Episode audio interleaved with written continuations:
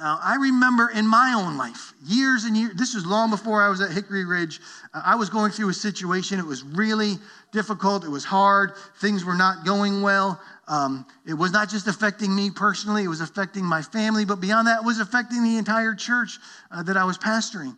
And, and, so I was crying out to God. I actually uh, spent a time of, of prayer and fasting, 40 days of fasting. I just I didn't eat food. I just just uh, juice and water for 40 days. Not even coffee. It was it was intense. Um, yeah, I know. Uh, and, and, I'm just crying out to God, fix this, fix this, fix this. Bring resolution. You can do it. God, break through hearts. Uh, bring understanding. Reveal your truth. After 40 days of praying and fasting, things got worse, not better. And I thought, what in the world? About that same time, uh, season in life, um, there was a, a, particular thing I was trying to purchase for one of my children. And it was very, very, I mean, it was one of those things you can't find it no matter what you do, no matter where you go. Everyone's sold out. They don't even have waiting lists. You're just hoping uh, maybe you can stumble across one. I knew I was going to be traveling. Uh, uh, up and down the East Coast, out to the Midwest. So I started calling stores, all these areas where I was going to be going to, traveling through. Do you have one? Do you, I'll buy it, hold it for me. And you couldn't find it anywhere. I'm searching on the internet, every website, back channels, everything. You couldn't find it no matter what. It was sold out. So I just kind of throw off this random little prayer to God. God, would it be great if you could just let me get one of those? About an hour or so later, I'm surfing the web, not even looking for that item anymore. I kind of was like, forget it, it's not going to happen. I was doing some research um, for a sermon I was going to be preaching. And there on this church website, this ad pops up. It says, item in stock. uh, scam, scam, scam. There's no way. But, you know, I'm, I am not tech illiterate. So I know how to navigate through to make sure if it's a scam, they're not going to get my money. So I look, I research, I, I check the link. It's going to a legitimate website, the largest retailer in the world. So I think maybe they happen to have one in stock. I don't know. So I click on the link there. It says they have three in stock. So I'm like, well, I'm going to order it. I'll probably get a notice that says, oh, sorry, item's not available. But I order the item. I get a confirmation email. Great, your item will be delivered in seven to 10 days. what in the world? What in the world? I go back to that website 20 minutes later, sold out. I thought, and it showed up. It showed up to my house a week later, and, and I'm so confused. Part of me's thrilled, thank you, God. And part of me's like, but I don't get it. I mean, I just kind of throw off this prayer. I'd like to get this. And God, you did this. But 40 days. 40 days. This mattered. And you didn't come through. And this was kind of frivolous. And you came through. And so I was kind of that mixture of emotions, and we probably all have some version of that. Kind of throw off, oh, God, wouldn't, can you help me find my, my car keys or my, my cell phone? I lost it, and God helps you find it. But then you say, God, why haven't you helped my lost child come back? Or we throw off, God, I'm trying to fix this, this my car, or this thing at home, and I don't know how to fix this. Can you help me fix it? And and he does. And you're like, thanks, God, but how come you haven't fixed my marriage? How come you haven't fixed my family? It's falling apart. Or you, you know, you got that annoying dog that's next door barking, and you say, God, can you just stop the barking? And the barking stops. but then you go, God, why don't you stop my anxiety my chronic pain, the ongoing thing that I'm facing. And sometimes when we go through those kind of moments, it makes us wonder like, is God paying attention? I mean, he's listening. Obviously, he's listening. He's doing some stuff, but he's is he really understanding? Is he fully engaged? Does he really get the deepest cry of my heart? Or is he somewhat distracted? And what do you do when it feels like God is distracted? So we're in this series, Where is God? We started by talking about when God seems distant. We looked at, at uh, John the Baptist when God seems distant. And what we learned is that God is never distant. And just because you don't feel God's presence doesn't mean he isn't present. Then last week we talked about when God seems delayed. And we talked about Abraham and Sarah and how waiting is hard. It's really hard. Waiting is difficult. But that with God, a time of waiting is never a waste of time because the waiting is always worth it. God has something planned for you. But this morning we're going to talk about when God seems distracted. when you're crying out and crying out and crying out, and it seems like God isn't fully understanding what it is you want, why it is you want it, what it is that you need.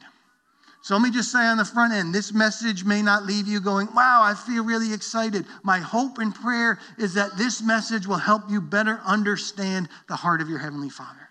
That this message will help you better understand what it means to engage with God in prayer. So we're going to look at the, um, the life of a man named Paul, or a story from his life, known as Paul, the Apostle Paul. And what we're going to learn is three important uh, mindsets that we need to have when we go to God in prayer. So let me give you a quick background on Paul. Paul's name was Saul before he became a follower of Jesus. And when he, before he became a follower of Christ, he hated Christians.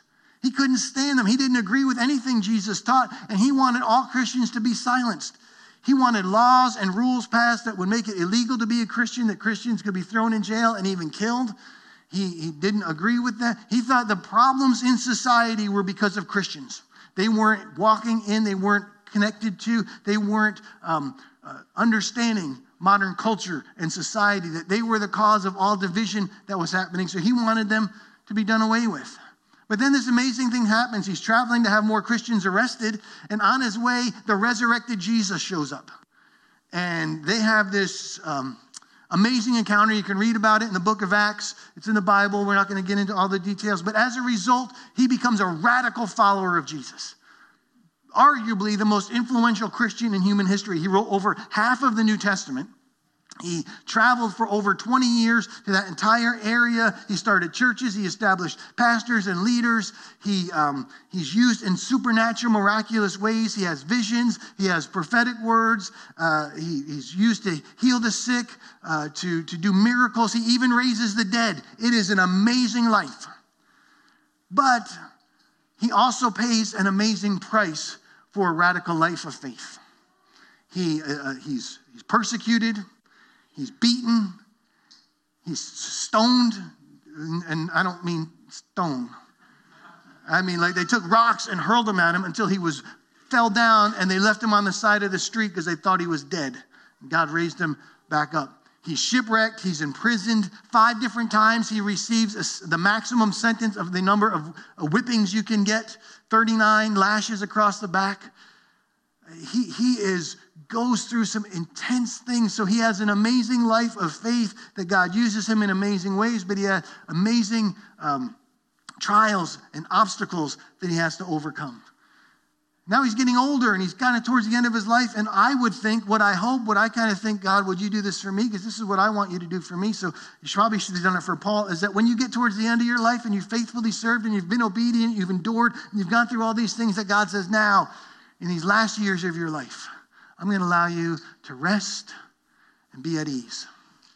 That's what I would like to see happen with Paul, because that's what I would like to happen for me, but that's not what the Bible says. This is what the Paul's writing. This is years, years, years. He's been serving the Lord for 30 plus years now, and, and we know that he dies maybe about eight to 10 years after he writes this. But this is what he writes to the Christians in Corinth. He says, in order to keep me from being conceited, see, I, God's used me in supernatural ways. I could get pumped up with pride. And so, in order to keep that from happening, I was given a thorn in my flesh, a messenger of Satan to torment me. Three times I pleaded with the Lord to take it away, but he said over and over, My grace is sufficient for you, my power is made perfect in weakness. Therefore, I will boast all the more gladly about my weaknesses, so that Christ's power may rest on me. Why? For Christ's sake.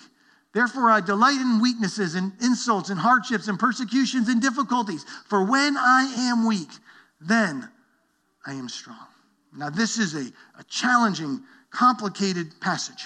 It's easy to misunderstand some things. I mean, here's Paul. He says, Satan, the devil, the enemy of our souls, is allowed to bring something into my life. God allows it, and God says, I'm going to allow it because I'm going to use it to keep you from becoming conceited, arrogant, puffed up, full of pride. So he brings this thorn in his flesh. So when it says thorn in the flesh, it's telling us this is a real thing. This isn't just spiritual, this isn't just ethereal, this is a real thing. We don't know what the thorn in the flesh was. People have debated it uh, for 2,000 years of church history. since he wrote these words. Some people say it was a, physical ailment. He was dealing with ongoing migraines or, or epilepsy or malaria or uh, declining eyesight, diminishing eyesight. He was going blind. Other people say no, it was an actual person. It was a physical, uh, it was a person or it was a, um, a, a tangible thing that kept recurring that was keeping him, holding him back from accomplishing all that he wanted to do for the Lord. We don't know what it was. Here's the thing it doesn't really matter. What's more important isn't what we don't know, it's what we do know. And what we do know is that Paul says it tormented me. So it's interesting the word thorn, right? He says it's thorn in the flesh. We think of thorn, right? A thorn on a, on a rose bush, or maybe a thorn on a, on a raspberry plant. Right? Just a little thistle, a little thorn. That word that's translated from the Greek to the English word thorn can also be translated stake. Now, not like a steak that you eat, but a stake that you would be impaled on or impaled with. So he's saying, This tormented me to the point of death. It was so, it was tearing me apart. This thing was awful. It was terrible. And I venture to say some of you right now may have a thorn in your flesh. Something that hurts so bad, it feels like it's killing you. It's tearing you apart. It may be a person, maybe a relationship, it may be finances, it may be something at work, it may be a relationship, whatever it is, and it's tearing you apart and you're crying out to God, God, take this away, take this away, God, do something, do something, do something. It may be uh, emotional health issues, it might be insomnia, it might be uh, something at work or something at school, but whatever the situation is, you're crying out, you're crying out, you're crying out. And so far, God hasn't done what you wanted Him to do, what you're asking Him to do. What do you do when you turn to God in prayer? You cry out to Him and it seems like he answers some things, but not the deepest thing. He seems like he's distracted. The first thing is this when you go to God in prayer, you have to remember this God hears exactly what you ask for, but he gives you exactly what you need. See, we all know what we want, and we confuse our wants with our needs. God says, I know what you want, but I know what you need. Paul says, three times I pleaded with God. Three times I cried out to him. Three times I said, Take this away, take this away, take this away. And three times God said, No, no, no. And when it says three times, he cried out to God. It's not like we think, you know, I, I pray every day at breakfast, lunch, and dinner. Uh, I prayed three times. No, no, no. This is three seasons of prayer, three blocks of time, three intense times of prayer, intentional, focused prayer and fasting, interceding. Biblically, there are three, they're, they're the most common uh, blocks of time for prayer and fasting are three days, three weeks, or 40 days. Three days, 21 days, or 40 days. Reading Paul's life, my guess is three different blocks of 40 days. He prayed. He fasted. God, take this away. At the end of at the end of 40 days, three different times, God says, Nope, Paul listen, God, I've done miracles. You've worked through me. More miracles can be recorded. I would be so much more effective for you. I could do more for your kingdom if you would just take this away. And God says, I know what you want, but it's not what you need. What you need is my grace. I'm not going to give you what you're asking for. I'm not going to give you the miracle. I'm not going to give you the break, breakthrough. I'm not going to bring this amazing reconciliation. I'm going to give you what you need grace. That is so difficult. But if you will believe that what God has for you is what you need, and if what you need is better than what you want, then you can rest in the heart of your Heavenly Father. Now, what does it even mean? My grace is sufficient for you. I mean, we can, you know, grace. It's what, you know, you say to your kids, okay, we're going to we're to pray grace before we eat dinner. It's not that kind of grace. Uh, other people say, grace, that's what we need to, you know, find forgiveness from our sins, right? The Bible says that it's by grace we're saved through faith and not out of our own. It's a gift from Christ. That is grace, but grace is so much deeper. Grace is personal. Grace is intimate. Grace is God word towards us word. Grace is meant to be something that we, um, we understand at a deep, intimate level. Grace means undeserved favor. So the idea is that God says, I am going to give you something that you don't deserve, but I'm going to give you something that you need. So here is a way to understand grace. Grace is God revealing his love for you by reaching out to you in order to be near you and help you. My grace is sufficient. I'll see you through this. I'll bring you comfort. I'll bring you peace. I'll bring you a settledness. I will help you get through this. I will give you my strength. I will give you everything that you need because I want to be with you and near you. Grace is God saying over and over and over, I love you, I love you, I love you, I love you. And I hear everything you're crying out for. I know exactly what it is that you want. I know exactly what it is that you think you need. But if you'll trust me, I know what you really need. What you need now is my comfort. What you need now is my presence. What you need now is my nearness. What you need now is my grace. So we have to come to God and say, God, I know you hear what I'm asking, but you're going to give me what I need. The next thing is this when you turn to God in prayer, you, it's an acknowledgement of this that you are not in control, but you are turning to the one who is. God, I'm not in control of this. Listen, we can't control most situations. And even the situations we think we control, we really can't. Control is an illusion. We think we're in control of our kids, or kids think they're in control of us. it's probably more accurate. Uh, no, but you think you're in control, right? You're driving down the highway. I'm in control. My kids are here. I can keep them safe until the truck in front of you swerves. And you realize you're not in control. You think you're in control and you can keep everybody healthy and safe until someone's laying up in a hospital bed.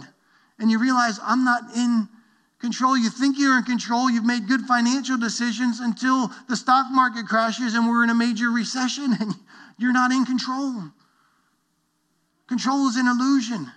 So when we turn to God, Paul says, Three times I cried out to the Lord to remove this from me. This is a man that God did miracles through. Healed the sick, raised the dead, made the blind to see. He doesn't say, Three times I prayed for myself. Three times I commanded healing in my own body. He says, Three times I cried out, God, I can't do this. I am not in control. You're the only one who can fix this situation. Three times, God said no. But God, I, have done everything. I, I've been to every doctor, I've been to every therapist, I've been to every counselor. I've done everything I know how to do. Right now, you turn to God and say, God, you're in control. I can't fix this. I can't make it better. I can't change the narrative but you can. So, God, I'm turning to you and I'm asking you to do what only you can do. So we turn to God and pray and say, God, this is what I need, but I'm trusting you to give me what I want. God, this is what I need. I can't fix it. I'm trusting that you're in control. And the third thing is this when we turn to God in prayer, what we're acknowledging, what we need to know, what we need to remember is this that God's strength is greater than your need. God's strength is greater than your need. God, I, I this is see what we think is this, where we go to God and say, God, this is what I need. And if, if you do this, then I'll have what I need. But God says, that's not what you need. What you need is my grace. And my strength is made perfect in your weakness. So no matter what you're facing, your loneliness, God's strength is greater. Your, your past, God's strength is greater. Your sense of abandonment, God's grace is greater. Your financial distress, God's strength is greater. When you don't know the way to go, God's strength is greater. When your marriage is falling apart, God's strength is greater. And when we can acknowledge that, we say, okay, God, if you'll give me what I need, not what I want, if you're in control and your strength is greater, then if you give me the miracle, your strength is greater. But if you say, my grace is sufficient, then your strength is greater. I can boast in that because you are greater. You're stronger. You're bigger. You're more powerful. And even if I don't get what I want, your strength can still flow through me. So there's an encounter that's recorded for us, not in the Bible, but in a TV show called The Chosen. So this encounter is extra biblical, but it, it, it's a, a conversation between Jesus and one of his closest 12 followers, a man named James. And I, I believe it captures accurately a, a very probable conversation that could have happened. So I want to share this with you now. So you're sending us out with the ability to heal the second leg. Yes, that, that is what you said. Yes. So you're telling me that I have the ability to heal.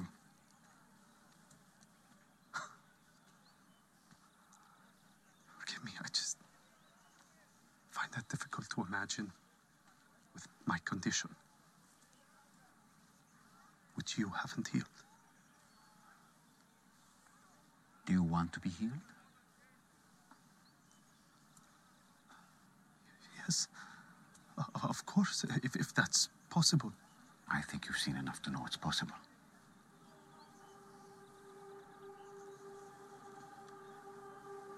Why haven't you? Because I trust you. What? Little James. Precious little James. I need you to listen to me very carefully. Because what I'm going to say defines your whole life to this point and will define the rest of your life. Do you understand?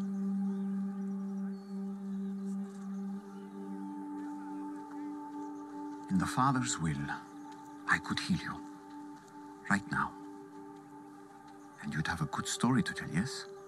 Yes, that you do miracles. And that's a good story. But there are already dozens who can tell that story. And there will be hundreds more, even thousands. But think of the story that you have, especially in this journey to come, if I don't heal you. To know how to proclaim that you still praise God in spite of this to know how to focus on all that matters, so much more than the body.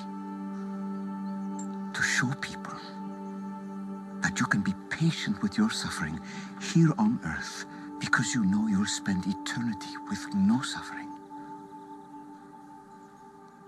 Not everyone can understand that. How many people do you think the Father and I trust this with? Hmm? Not many. But the others, there's so much more. So much more what? I don't know, stronger, better at this. James, I love you. But I don't want to hear that ever again. I know how easy it is to say the Song of David, that I fearfully and wonderfully made. But it doesn't make this any easier. And in this group, it doesn't make me feel like any less of a burden. A burden. First of all, it is far easier to deal with your slow walking than it is to deal with Simon's temper. Trust me. Are you fast? Do you look impressive when you walk? Maybe not. But these are things the Father doesn't care about. You are going to do more for me than most people ever dream. So many people need healing in order to believe in me. Or they need healing because their hearts are so sick. That doesn't apply to you. And many are healed or not healed because the Father in heaven has a plan for them which may be a mystery. And we remember what Job said The Lord gives, and the Lord takes away. Blessed be the name of the Lord.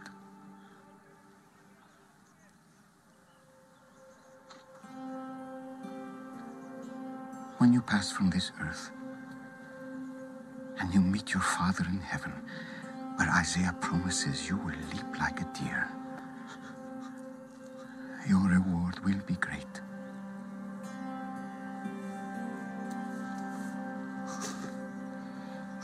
So hold on a little longer.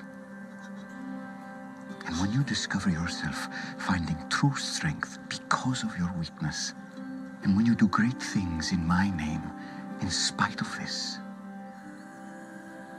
the impact will last for generations. Do you understand? Yes.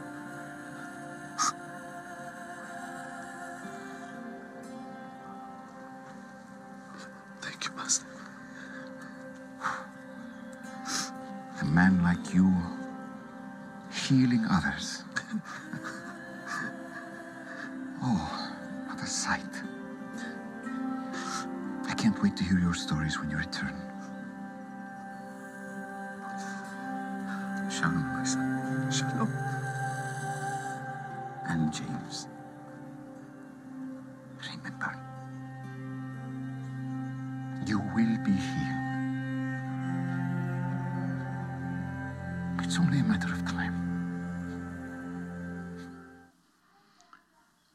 of you are going through some really, really hard things, tormenting things. The most difficult thing that you may ever face in your life, and I don't want to just kind of make light of it, gloss over it, downplay it. It's hard. And if God's answer to you in that difficulty is what he said to James, if what he said to Paul, my grace is enough. What you need to remember is that that doesn't make God less loving. It makes him a God who wants you to understand his love. God loves you. He cares about you. God's goodness is bigger than whether he answers your prayer or not. God says, I am stronger than your need. My strength is greater. I'll give you what it is that you need if you'll trust that I'm in control. So, what does it mean to turn to God in prayer? It means this praying is asking God in faith while trusting in God's grace. Prayer is asking and trusting, asking and trusting, asking and trusting. So ask and ask and ask and keep on asking for three times, multiple times. Those blocks and seasons of prayer, keep on asking. Why? Because Jesus' name is bigger and better and he is stronger than your need. So keep on asking. If you find out you have cancer, sickness, financial distress, some situation going on in your life, cry out to God. Bring, speak for, believe for healing restoration, breakthrough, reconciliation. Command cancer to leave. Speak life. Bring, uh, pronounce blessing into your life. Why? Because Jesus' name is bigger and better. It's greater than any name. But at the same time, if in doing that, Listen, I believe in healing. I believe in restoration. I believe in miracles. I've seen them. But if in that moment God says, My grace, my grace, my grace is enough. My comfort, my peace, my presence is all I'm going to pour into this. And that is more than enough. So ask and trust. God, if I have to rest in your grace, then I trust you. I trust you. I trust you. I trust you. Prayer is coming to God in faith, believing and trusting in God's grace, no matter what He does. If He does the miracle, praise God. And if he says the miracle is yet to happen, praise God. Heavenly Father, right now we come to you, and Lord, I'm asking that you would do a work right now. God, we're we're all in different places, and if we're going through a hard time right now, God, I'm asking and I'm believing that you would do miracles God, that you would heal, that you would restore, that you would break through, that you would provide, God, that you would make a way where there seems to be no way, that you would open blind eyes, that you would make deaf ears to hear, God, that you would bring the lost back, God, that you would bring healing to moms and dads, husbands and wives, children and parents, God, that you would do something amazing. God, that you would provide financial resources. God, do miracles. We know you can. You've done them before. We know you can still do them now and that you will do them again. But God, if in this moment we have to rest in your grace, God, would your comfort, your peace, your presence, your joy, your goodness surround us, flow inside of us so that it might flow out of us. God, that just like James, it doesn't matter the condition of our life, you can still use us and you can still receive glory, honor, and praise. God, you used Paul with a thorn in his flesh. God, you can use us. So I'm asking you, do something great, God. So I'm going to ask right where you are, right where you're seated. Some of you have a, some of you are, are going through, you have a thorn in your flesh right now, and it hurts. It's agonizing. It's painful. It's tearing you apart. And right now, in just a moment of honesty, if that's you and you've got that pain, you've got that torment happening in your life, something huge, something difficult, and you've been crying out to God just in this moment of honesty, right where you are, just raise your hand. Just raise your hand and say, God, I need you to do something. i have been praying, I've been asking, I've been believing. one more time, just raise your hand and say, God, I'm going to believe you again. I'm going to believe you again. I'm going to believe you again. Now, if you raised your hand, I'm going to ask everyone, stand to your feet, whether you raised your hand or not. But if you raised your hand as we sing this next song, come forward, come to the altar, get into God's presence. Let someone pray with you. And let's believe that God will move in a miraculous way. And also trust that if He doesn't, His grace, His grace, His grace will be more than enough.